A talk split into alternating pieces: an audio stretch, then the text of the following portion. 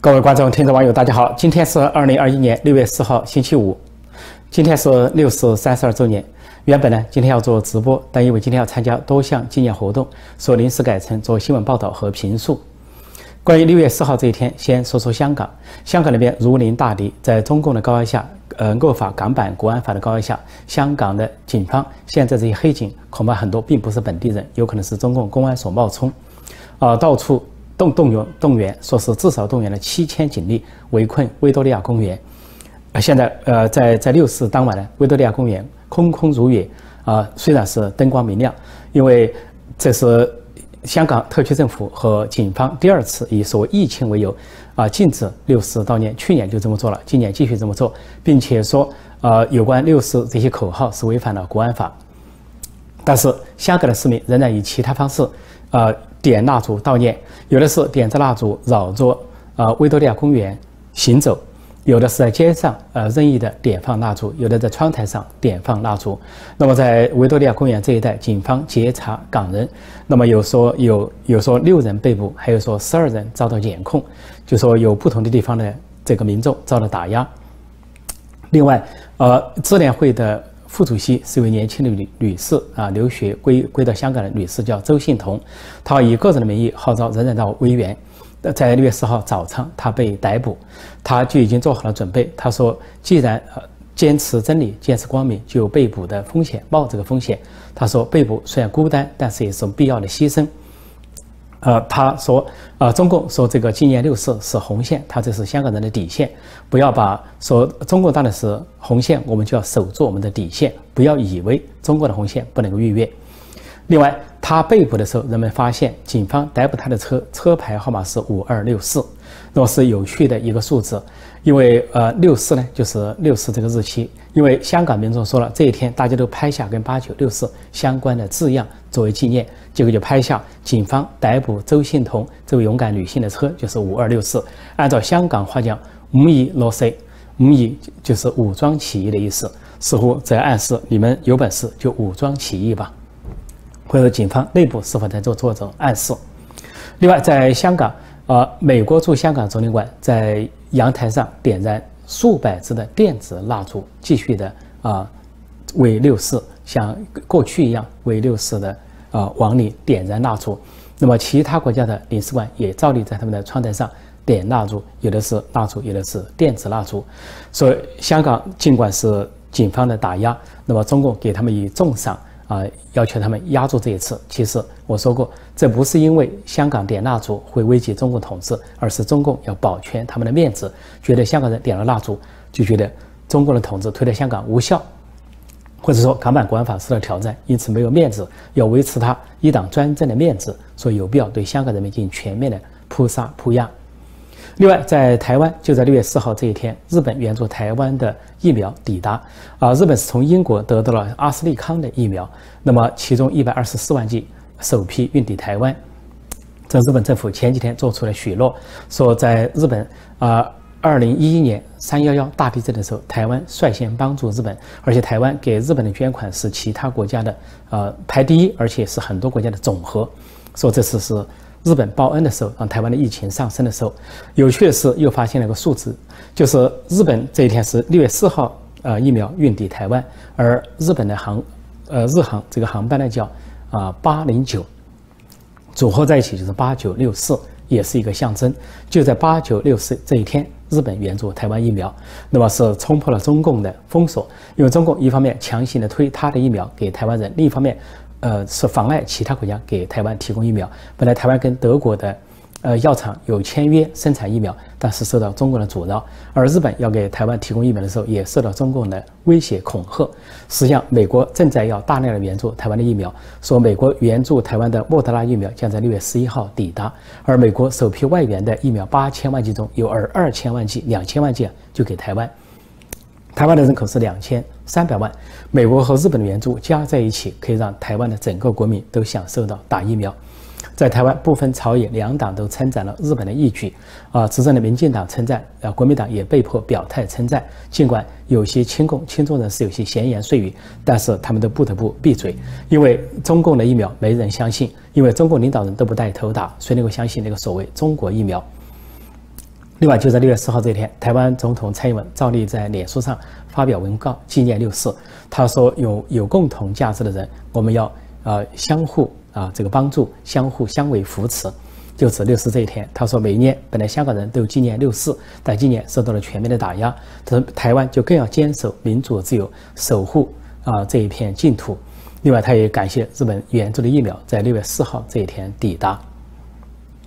那么在。啊，美国方面现在对中共的追击集中于武汉病毒研究所，那么对于大瘟疫的来源越来越瞄准。啊，自从啊前不久，拜登总统下令要在九十天之内查个水落石出，得出结论，究竟这个大秘来自于动物还是来自于实验室？那么现在各界呢对这个呃拜登的这个下达命令呢有不同的看法。有些人认为说九十天也不一定查得出来，有一些人认为这是加快调查的一个一个进程，因为美国人已经不耐烦等待了。再一个就说是因为情报方面啊，十八个机构的整合，其中就包括一些中国官员叛逃提供的消息。因为现在美国发现，在湖北省其实发生了一个奇怪的现象，就在去年大瘟疫发生之后，湖北省境内有三千多名官员在三个月之内被撤职。就为什么中国中共大规模的撤职这些官员，那么完全换上一批官员，实际上不是要惩办这些官员失职。实际上是防范那些掌握情况情况的官员，让他们全部离职，换上的官员完全是听命于最高当局，也就是习近平亲自指挥、亲自部署。所以现在美国的科科学家认为，从这三千名官员的口中打开缺口，就可能知道这个大瘟疫的来源。其实其中有些官员恐怕已经叛逃美国，给美国提供了重要的情报。这是前些天有些美国媒体的报道。另外，现在关于这一次大瘟疫的来源有一个争议，就是。关于这个福奇医生，福奇医生是美国传染病所的所长，他现在八十岁，当了说四十年的所长，啊，历任了七任的美国总统。那么他又是白宫的医学顾问。那么这次大瘟疫爆发之后，他前后呢有一些不正常的表现。现在呃各个媒体，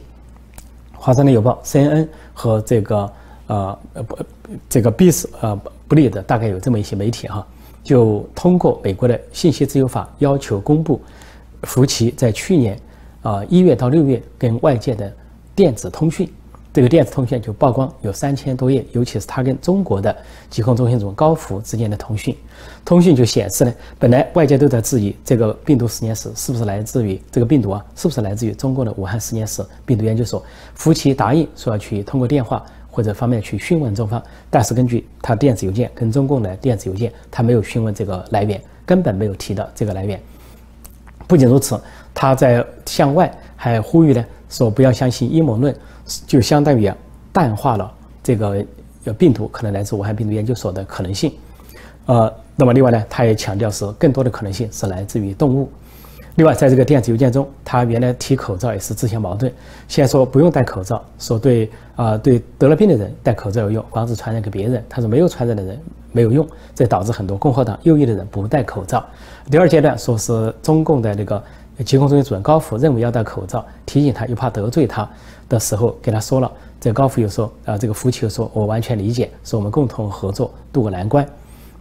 所以，关于川普戴口罩不戴口罩，有人怪川普，但是这个福奇外界都认为他受到川普的压力。其实他电邮中承认，他从来没有受到过压力，他都是自己决定。他一会儿说不戴口罩，后来又强调戴口罩，甚至到后期说应该戴两层口罩，出尔反尔，呃。然后呢，给可以说给川普的政绩打了折扣。另外呢，也给这个去年的大选可以说他带来了负面的因素。说川普呢一直对他不满，但是过去呢，啊左翼媒体、主流媒体呢庇护他。但是现在通过这些电子邮件，发现这个福奇呢在很大程度上损害了美国的利益。现在这个福奇。被电子邮件揭发出来之后，他也改口了。一方面，他还勉强争辩说：“啊，不要给中国政府施加压力太多，施加压力太多的话，说恐怕他更不愿意跟你合作。”其实，这完全是一个外局外人、外行人的说法。中共就是这么一个政权，你只有给他强力，只有给他硬，他才能够服气。你要给他软，他就更跟你玩。所以你要说啊，你不给他压力，不要跟他态度强势的话，他就更不会跟你合作，提供任何东西。只有。强势的、有实力的、有真实力的压力，他恐怕才能够有一点点啊配合的迹象。那么这个夫妻呢，现在就改口了，现在就说呃，他不排除这个病毒来自于实验室武汉病毒研究所，那么他也倾向于说这种可能性存在，而且也要求调查。他同时向中方发出呼吁，说有九名传染者，中方应该公布他们的姓名和资料，其中三名是武汉病毒研究所的传染者，他们在武汉病毒研究所工作，在二零一九年十一月就发现被传染，应该说他们把这个疾病病毒带到了社会上。另外还有六名矿工是在云南的一个山洞里，蝙蝠山洞里啊，说是采集蝙蝠，呃粪便的时候中毒，然后死亡。这就是呃石正丽呃病毒研究所武汉病毒研究所副所长石正丽前往那个山洞取材的原因。他就是把蝙蝠病毒跟艾滋病毒跟 SARS 病毒放在一起，研究一种对人体更具有攻击性、传染性的病毒。这就是所谓。啊，新型冠状病毒。那么现在有外国记者去，前段时间有去这个山洞，云南这个山洞都被阻止，各种各样的方式阻止。便衣特务假装是当地的农民或者工人或者是路人，阻止他们，不让他们去。那么那个山洞里有秘密，秘密就是为什么史正丽和武汉病毒研究所要在那里把蝙蝠的病毒拿出来去进行腌制，祸害人类。那么六个矿工的死亡，神秘死亡究竟是怎么回事？那么现在福奇要求呢，这九名人士的死亡，中方应该提供资料，但是预计中方根本不会提供资料，而中方的外交部发言人和媒体呢，现在开始破口大骂福奇，说福奇是两面派，表示以前好像跟中方合作啊，不认为是来自于实验室，现在也改口了。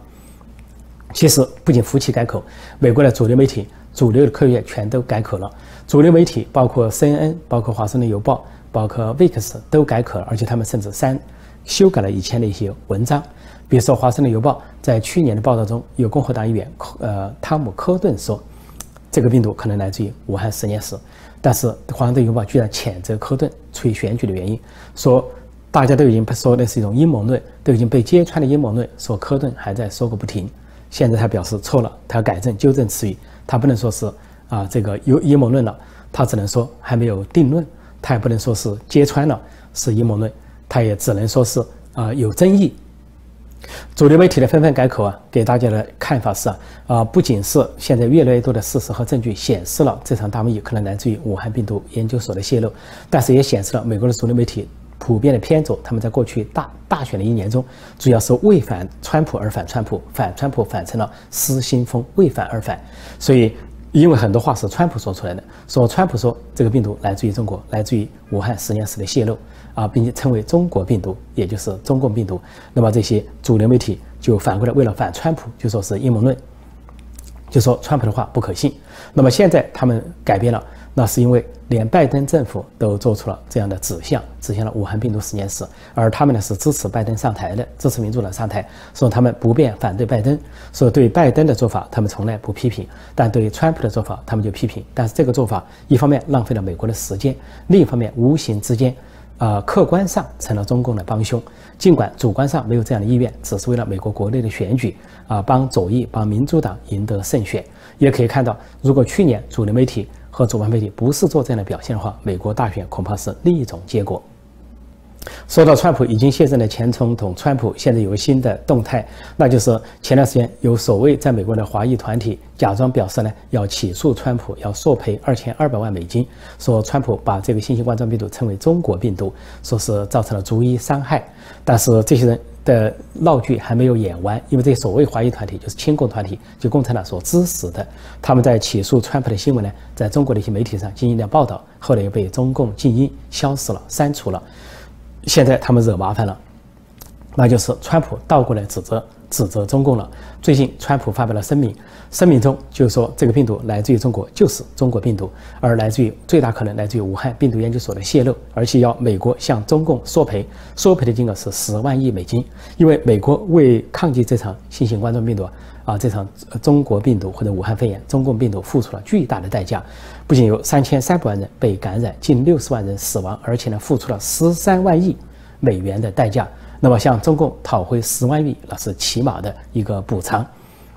说川普现在提出要向中共索赔，那么这个索赔的声音，其实在美国社会呢越来越多。如果说最终查明这场大瘟疫来自于中共实验室的泄露，而且来自于中共那些所谓军事科学家有意的栽培的话，那么就极可能索赔就会成立。所以这些所谓的华裔团体想起诉川普，自己都还没有搞明白，现在倒过来恐怕要被川普和川普的阵营所起诉。但川普起诉的主体还是中共当局、中国政府。其实前段时间我提到过，包括中南海啊、北京一些单位、卫生部，还有湖北省的各种单位，已经接到了美国各地法院的传票啊，包括密苏里州啊这些州的法院的传票，因为这里已经有案子成立。啊，检控中共这场大瘟疫给美国带来的损失。那么现在呢？啊，有参议员提出说要通过一个法案，让美国的民众通过集体的个人的诉讼方式，都可以向中共索赔。任何受损的人、受损的家庭都可以向中共索赔。说到武汉这个实验室，也就是武汉病毒研究所，现在美国的主流媒体有报道说，呃，实际上中共的军方早在2016年就制定了这个传播病毒的路线图。中共内部呢有一个军官叫做呃王长军，啊王长军呢是在南京的战区的一个军官，说他在二零一六年就研制这个，而且绘制了一张病毒传播图，怎样把病毒传到台湾，怎样把病毒传到美国。说这种病毒呢有对中共有两个妙处，一个妙处就是表面上取自于动物，实际上经过人工的研研究来传染人，但是呢它会造成高传染率。啊，同时呢，又给人一个掩护，就以为是来自于动物，就让外界没话可说，很难找到这个病毒的来源。那么，在二零一六年，这个王长军就和他的研究组就做了这件事情。现在美国的媒体报道出来，应该说是应该有中共内部的叛逃官员向美国提供了这方面的资料，尤其中共军方的叛逃人员向美国提供了这个重要的情报。另外，最近美国的前国务卿蓬佩奥和共和党议员保罗先后发出警报，说武汉的这个实验室病毒研究所不仅没有关闭，还在继续运作，还在继续研究有毒的有毒的这些产品。其中有一种病毒叫腺病毒，就是胰腺炎的腺，实际上是武汉病毒研究所研究的项目之一，这对呃人类都会造成严重的危害。也就是说，如果美国和国际社会对中共不加追究的话，中共不仅啊拒绝承担责任、拒绝赔偿，而且变本加厉的腌制病毒，试图或者说妄图密谋进一步的祸害人类、祸害国际社会。而这样的祸害、这样的人祸，来自北京的人祸，必须予以阻止。那么总的说来，现在美国各方面都动员起来，进入了一个新的方向。美国的政府啊，美国的国会，还有美国的科学界，美国的。这些媒体都进入了一个新的状态，就是瞄准武汉实验室，瞄准中共的病毒研究所，要找到这场大瘟疫的来源。那么，早在去年，德国的媒体就报道说，要中共索赔的话，中共可能赔不起。说根据全世界各国的损失，在去年年中的时候就达到上百万亿的美元。那么也就是说，如果要中共赔的话，中共这个政权要破产，或者说他所挟持的、绑架的这个国家要破产。这就使人联想到一百二十年前两个甲子之前的庚子年，就是一九零一年，当时的辛丑条约啊，呃，大清王朝战败，当时八国联军或者十一国联军要求大清国赔偿是四亿五千万两白银，相当于当时的人口，大清国的人口四亿五千万，一人赔一两白银。那么当这个叫庚子赔款，后来在美国的带头下，很多赔款呢啊退还给啊大清那边，说是因为。民众没有受到教育啊，像义和团啊扶清灭洋，去攻击教堂、杀教民，甚至杀中国自己的教民，还有攻打使领馆等等，招来了啊八国联军和十一国联军，然后大清国宣战，招来了一场战争。大清国和呃义和团被打得一败涂地。后来义和团在八国联军的要求下，又被清王朝所剿灭，他的首领都被斩了头。那么，所以美国等国就判断呢，说因为中国人没有受到良好的教育，没有。足够的文明和文化，没有放眼看世界，因此就要庚子赔款倒过来，用于中国的办教育，就办起了清华大学、燕京大学等最早的中国高等院校、高等学府。